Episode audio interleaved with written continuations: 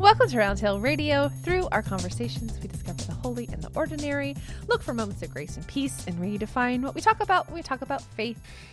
So, welcome to everybody on Roundhill Radio. We're uh, we have a special guest today, and we love having guests. And actually, this guest is someone who was with us, believe it or not, about four and a half years ago and Leslie Kahns, our director of digital ministries, uh, interviewed you. And so, welcome, Adam Smedberg. Uh, you're working with Church World Service, and we are delighted to have you as part of our podcast. Thank you for having me again. Uh, it was great uh, to join you here. Um, it's hard to believe it's been four and a half years. You said, I mean, it's like, wow, you know, COVID being kind of probably was probably the year before COVID, and then, yes. you know, with everything shut down for a few years. Um, you know, yeah, it, it kind of adds up, but you, you, don't even start to even think back to those times beforehand. Um, it's yeah, it's amazing, isn't it? I think a lot of us have uh, started to think of before the pandemic, after the pandemic, I, right? I, in sort of the, I, I believe so. Terms. You know, it'll be interesting to see as time goes on. You know how they, how historians and how folks will look back at this time, and how yeah, we responded, and and how things have have gone since then. So, um, yeah. yeah. Well, it's it's a thrill to have you uh, as our guest, and uh, Adam, I'm actually going to repeat a couple of questions that you answered all the way back in 2019 because we'll have a different listening audience mm-hmm. now, and our listening audience, you know, goes uh, covers a, a, lot of a lot of the you know the country, the region, the country, and even we have some international listeners. So we're we're always delighted to have them as part of our show. So let's just start off by saying, please tell us a little bit about Church World Service, its origins, and uh, yeah, let's start there. Sure. Um, CWS, we've been around uh, since 1946. Um, okay. We started, um, you know, in the wake of World War II. A uh, group of uh, church communities came together. Mm-hmm. Um, and as we say, they came together to do together what we do more together than we can apart. And mm, um, love that. The idea was they gathered, they worked with farmers in the Midwest um, and in mm-hmm. some of the southern regions to gather seed, um, as well as uh, wheat grain, and shipped it to Europe to support farmers there mm-hmm. uh, whose land was devastated during World War II. Mm-hmm. And since then, um, our programs have only grown. Um, as I talk mm-hmm. to a lot of folks, you know, CWS's work can be split into three different pillars, um, mm-hmm. or as I would like to call them, our pillars of, of mission focus. Um, international and domestic support of refugees and uh, mm-hmm. migrants. We do work um, internationally and domestically to support families affected by natural disasters, hurricanes, mm-hmm. uh, wildfires, uh, tornadoes, hurricanes, and then finally, uh, food and water security in countries that um, really see a struggle, right? Because you know, with climate change and with other things going on, there there's significant issues and trouble. But we sure. always try to look to make sure that our work is long term and sustainable. Um, mm-hmm. And I, will give you a, a, great example of that. Um, Marsabit County is uh, in Kenya, and it's a very dry and mm-hmm. desolate area. And there, uh, children would have to walk the equivalent of 50 laps around the high school track. Now, mm-hmm. I don't know how many track and field folks are, are listening. Um, that's about 12 miles, or, or you know, if I remember correctly from, from my days, I didn't run, I, I threw shot. Um, but there, you know, if, if we got out of line, we were running for a little while. So, right. um, I don't ever recall having to do 50 laps though around the track, but it was, it was wow. significant. Um, so we were able to set up a, um, a water pump. We, we were able to sink, um, a borehole almost 2000 feet into the ground, um, to hit a water table. It's solar powered and it can produce up to 2,200 gallons of water a day. Um, mm. Now, the community does pay a small fee for the uh, filtered water, and that's because it goes through a biofilter. And mm-hmm. the idea is that when the time comes and that filter is no longer any good, they have the funds to replace that. But then mm. also, members of the community are trained to know what to look for when that filter is no longer usable, um, mm-hmm. or know how to change it and they're oh, able to great. do that. Now, but if, if we were doing this in person, we'd be talk. I'd be showing you the different uh, types of. Um, we, we I take with me a five gallon jerry can when I visit schools or different groups, and I talk about how the children starting at the age of twelve have to carry that jerry can every day, and mm. um, take together the water. So now that the water is in the community, they don't have to carry that water anymore. So what do you do with hmm. those kids? Mm. Build a bigger mm-hmm. school. Now the kids can, mm. those young girls Wonderful. can get educated. But now you need to build a bigger right. school. You need to hire more teachers. You need to hire healthcare right. professionals who know how to take care of the girls. And now sure. we're starting to see the girls in this community take primary exams and be able to start looking at a life beyond the life in their community. Wow, exciting! It is because for so many, mm. you know, they're they're taught that you know what what val- what low value they have because it's a life of serving the family and then serving a husband that they've probably married into for a cost.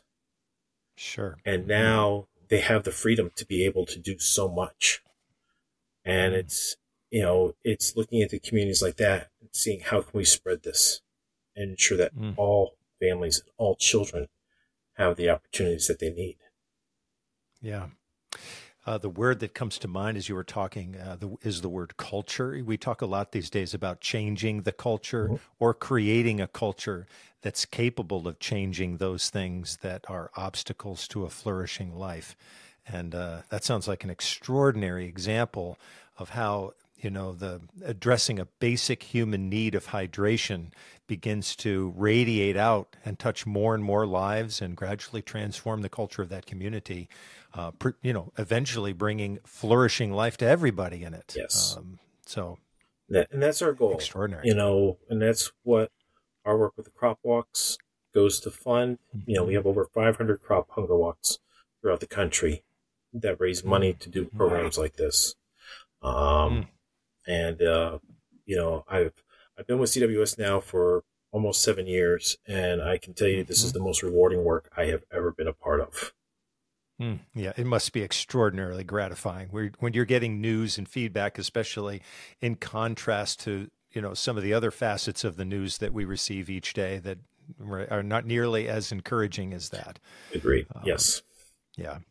You know, Adam, um, I have this memory of my daughter Katrina when she was about two years old. The very first mission trip I will say that we ever took together was a crop walk. Oh, nice! And it was in it was in Concord, New Hampshire. And every year I and then it, eventually we added her brother to the process. And so that's how Katrina and Kyle were first introduced uh, to the idea of service was through Church World Service annual crop walks, funding programs like this from citizens across the country, right? Yeah. Just uh, taking advantage of the normal process of walking, but dedicating it towards a cause.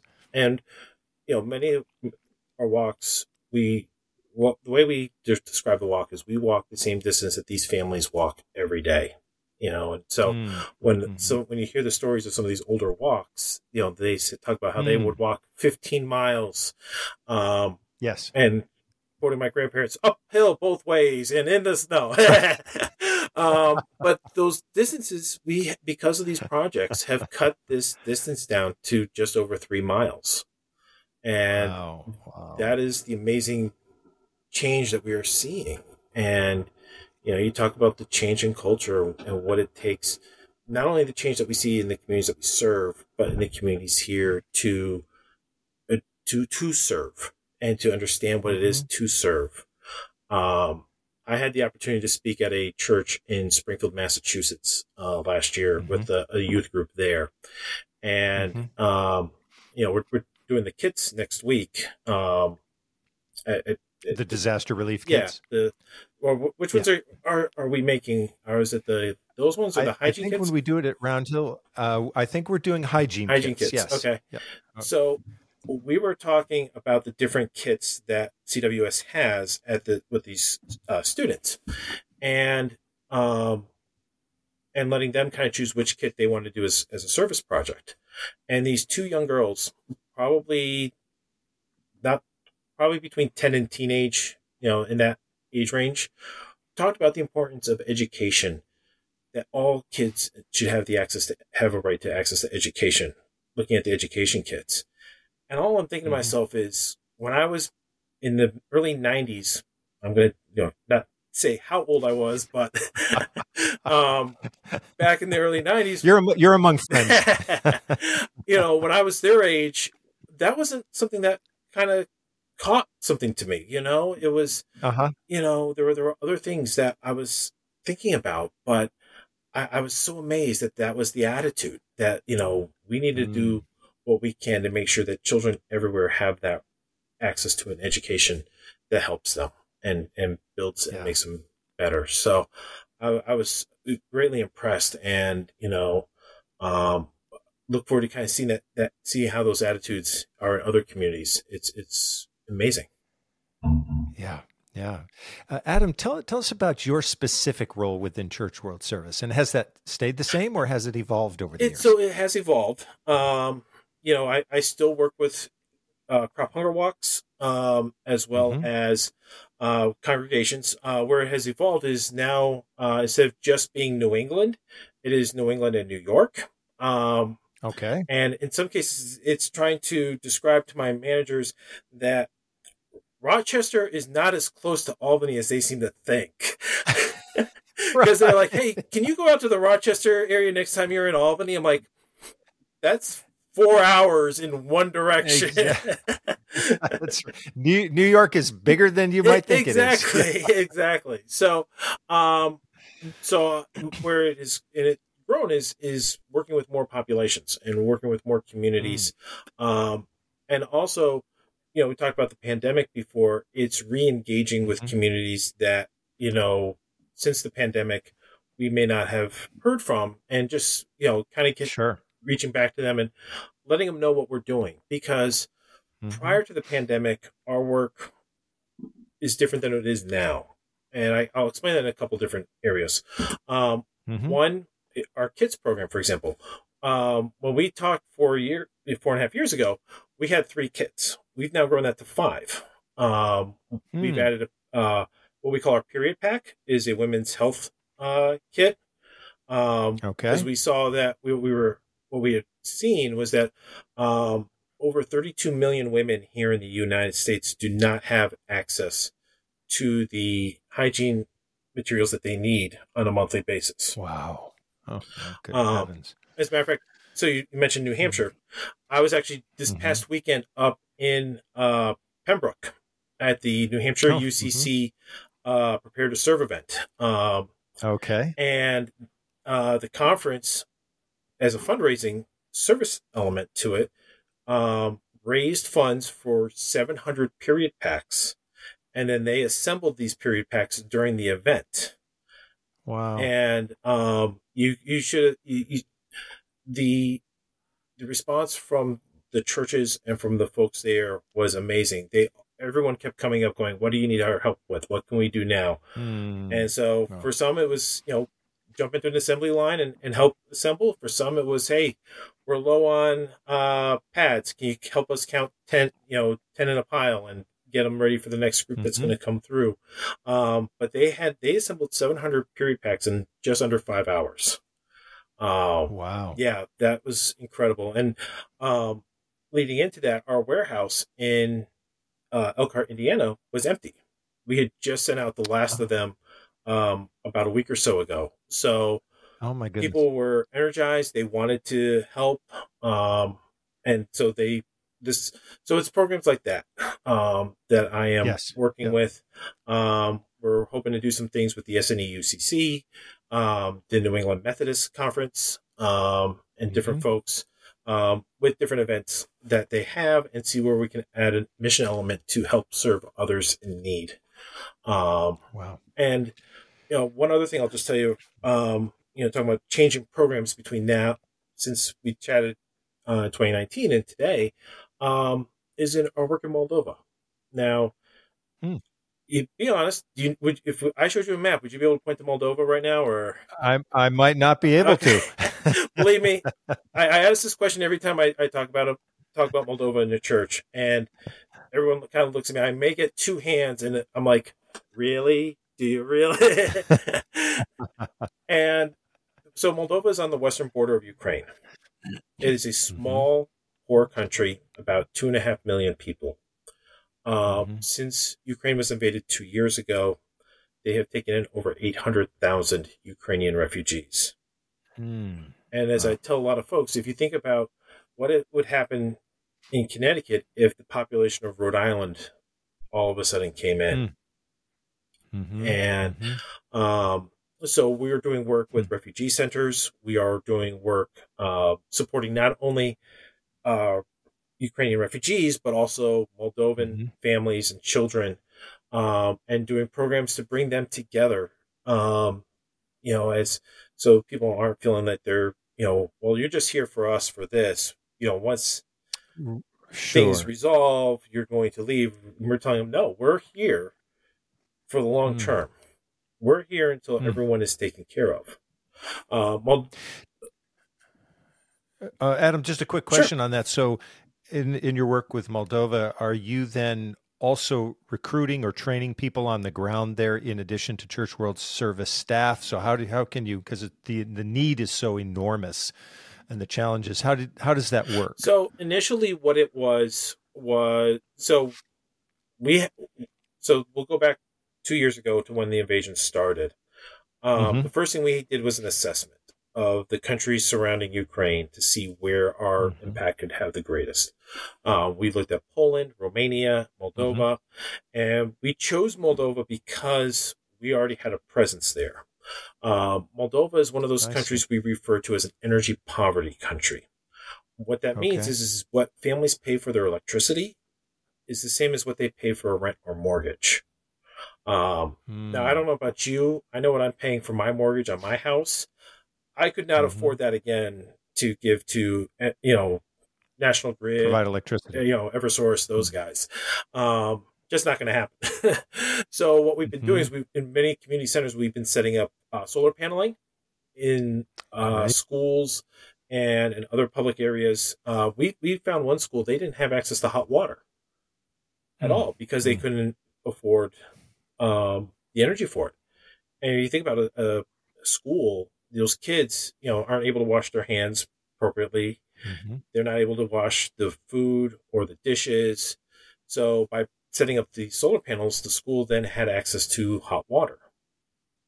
Wow, and wonderful. it was able to wonderful. help provide that level of support. Um, wow. So, and that work will continue even after everything was resolved with Ukraine. Um, however that looks and whenever I'm I'm not going to get into any kind of political or sides on on that situation. Um, but it just to say that you know we we want to see this resolved as peacefully and as um, you know as, as can be as can be. So um, yeah, yeah. But you're making a long term, Church World Service is making a long term commitment to be there. Yes. Uh, and to continue to respond to people's needs. Uh, you did touch upon a su- subject that is near and dear to our hearts because we, since the last time we spoke to you, we've solarized our entire campus at Round Hill Community Church. Nice. So, um, yeah, you'll have a chance to see that. So we're especially glad to hear that whenever solarization happens, it's helping people. It's also good for the earth, and uh, you know makes a lot of really good things possible for everyone. Yes. Um, so really, really glad to hear that. I have a question which will take us away from the international side of this for just a moment. You had mentioned that you're reaching out to congregations now who may maybe because of the pandemic, you know, had um, decreased some of their mission efforts. Uh, certainly, we all noticed changes, you know, during these past four years. Um, we've also been watching for longer than four years, the gradual um, reduction in numbers in church, you know, communities where people have begun to, um, you know, slowly drift away from congregations in some cases where they've been involved in congregations for many years. Even those people have started to step away. What are you noticing, Adam, as you reach out to congregations to look for congregational support mm-hmm. for Church World Service? Are you seeing uh, resurgence? Are you, you know, what, what is it that you're observing? Well, it's interesting you say that because, you know, the kids program we find is a great way to bring folks into the building. You know, for many churches we hear mm-hmm. about, um, they were using yep. Facebook Live or YouTube Live, you know, to live stream the services in 2020, yep. 2021, and many have continued to do that to this day. Uh, it's funny Indeed, yep. when so, um, you know, my history, I lived in Kentucky for six years, um, mm-hmm. and when I relocated back to Massachusetts, uh, my church was already the church I had left was already doing live streaming services. Um, mm. So for a short mm-hmm. time before I had found a church up here, um, they kind of used me as a guinea pig to, mm. you know, watch the service, see if there's any glitches, if there's anything, you know, you're noticing, let us know. Um, sure. So, um, so I do think that I think technology helped a lot of churches through 2020 and 21. Um, For sure. And I think it's it's good to still have that option. You know, if you have folks who are either on vacation or people who are in homes who cannot leave, you know, if they're um, in nursing centers or, or places like that where they're not able to go to a church, they have that option to live stream and, and bring the church into where they are um, mm-hmm. and stay connected. Because we know for so many, a church family is so important. Um, right. As, as, a way to stay connected in, in a community. Um, what I would say is what I'm seeing when I go and visit, um, there, there's, there is excitement with the folks who are there. The folks who are there oh. are very, are glad to be there. Um, mm-hmm. you know, they're happy to, you know, for some cases, they may just be, I'm there to speak on something, you know, either through a mission moment or, or with the kids or deliver a message. You know, if I'm delivering a message, I think someone was just like, "Hey, it's someone different we can hear from." Um, so, um, you know, so I think there's there's definitely a number of different factors. Um, I will say, you know, I, I the the churches were pretty uh, pretty pretty pretty full when I was there. I mean, I won't say that they were, mm-hmm. you know, there were there were definitely still some seats open, and I'm sure the churches would love to welcome more folks. Um, mm-hmm. You know, I heard one person who did church plants years ago always said, if there are people who aren't attending church, there's always a need for an additional church in a community. Mm-hmm. Um, mm-hmm. and I and I agree with that to a significant point. You know, we just I think for many people, you just have to, you know, as much as you want to go out and get the people to come, people need to be able to come and on their own as well. You know, I know that was the way it was for right. me when I came back into church was, you know, I, I, I, I knew it was time for me to come back. And, mm-hmm. um, mm-hmm. that's, that's when I, when I made my decisions. So they yeah. led me to doing this and this is amazing work and work I, I love to do. I um, have a great memory of the time you were with us the last time. I'm pretty sure that we assembled disaster relief kits. Mm-hmm. So I think, as you've said, now you are up to five different kits that you that uh, you know congregations can prepare. But I just have this memory, Adam, of uh, one of our our church school children standing side by side with one of our I, uh, one of our elders in our congregation putting together the kits. It was a beautiful intergenerational moment, mm-hmm. and to think about those then disaster relief kits going to people who, you know, heaven forbid that there is a natural disaster where people need assistance, but if they do need assistance, they're getting something from Church World Service that's helping them to navigate that period of time until they such a time as they can make a transition back into their homes if they are in fact ever able to do that. But that again must be really gratifying for you to go out and to see those connections taking place between people of different ages and backgrounds working on a common cause kind of bringing bringing to life the original mission of church world service. Absolutely. And i will say also very gratifying when you see the other end of it when you see the people who are receiving the, the kits. I've gotten the oh, opportunity oh, to sure. see yeah. on a couple different scales. Um, back yeah. a few years ago, uh, a group of us had the chance to go down to the U.S. Mexico border and see the support okay. that CWS provides to the border shelters down there. And they had the CWS mm-hmm. blankets, they had the kits. Um, Hmm. They're ready to hand to families, individuals who are coming over um, and looking to go on to that final leg to their journey uh, to their new home or where they're Mhm. hoping to to live next. Um, I also had the opportunity. Um, do you know uh, Pastor Timothy Silva over? Um, he used to be over at Newman Congregational in Rhode Island, but now he's up in the Boston area. Yeah, I definitely recognize his name, but I don't know him personally. Okay. Um, so, are, are you guys with the New York conference or are you with the SNE UCC conference? Actually, we're we're an independent church, Oh, okay. and so we are non-denominational. Okay. Yep. Sorry about that. um, That's all right. so, I had met him years ago, and their church was a, a depot for us. Uh, so, people would bring the kids to the, their church in Rhode Island. And Mhm. he and I met at a, at a SNE UCC event uh, in 2018. He said, "Hey, we want to get more involved. How's what about these blankets? Can we do something with these?" Mm. And I said, "Sure, absolutely. We can set up a blanket Sunday for you guys, um, and then we typically take the blank the money raised and we distribute the blankets to communities affected by natural disasters, um, or to shelters for families in need."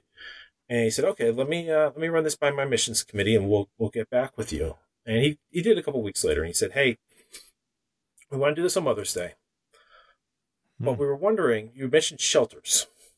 We work with a domestic violence shelter here in Rhode Island. Hmm. Could we do something to get the blankets to go to them?" And I said, Hmm. "Now keep in mind, I was on the job for maybe nine months at this point." Okay. But I was a cocky nine month. Yeah, we can do that. I don't know how, but we'll make this happen. And Just name it. exactly. so, um, so I told my boss what I had said. He said, "We'll figure it out. Don't worry. Let them do their thing." Um, because he said he, he didn't think they would raise more than enough for say twenty five blankets. And so, Uh huh. so they had the the service on Mother's Day. I got a chance to go down and speak, and he calls me up a couple weeks later. He goes, "Hey, you know how you said we could keep the the blankets that we raised the money for for our, the shelter that we're working with?" I said, "Absolutely." He goes, "Yeah, we raised enough for 125." Oh wow. so I was like, "Okay, well, I will get you 125." I don't know how, but we will get you 125. wow. And we did. Never underestimate the church. Exactly. and we, because of the, the, the nature of the shelter we were supporting, we're not allowed Mhm. to go and, and speak or see things. Mm. But Mhm. the stories that came back to me from the staff, from the volunteers, Mhm. You knew the difference that we were making in so many lives.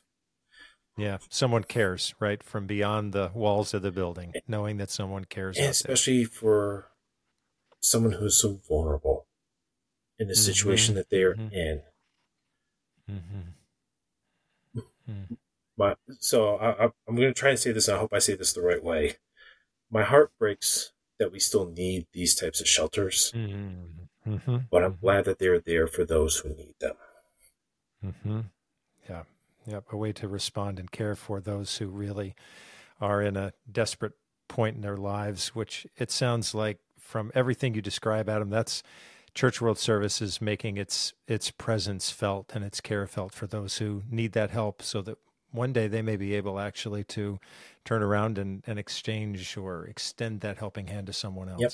So well, I, I'm incredibly thrilled, not only that we've had this chance to talk, um, and, but that we're inviting you back to Round Hill Community Church. We're going to get to hear you, and we're then going to be assembling um, kits, which will go out uh, in preparation for those who need them. Should that, you know, uh, in, so should something arise where those uh, that kind of support is needed. So we wish you many blessings on your journey. We're thankful that you're doing what you're doing. You clearly seem called to it, and uh, we wish you grace and peace for your journey into the future. Thank you very much for for all your support. Thank you for having me on. Um, we're truly blessed to have partners like you who um, who support us and give us this opportunity to help those, as we say, our most vulnerable neighbors, and Hmm. help lift them up um, as best we can.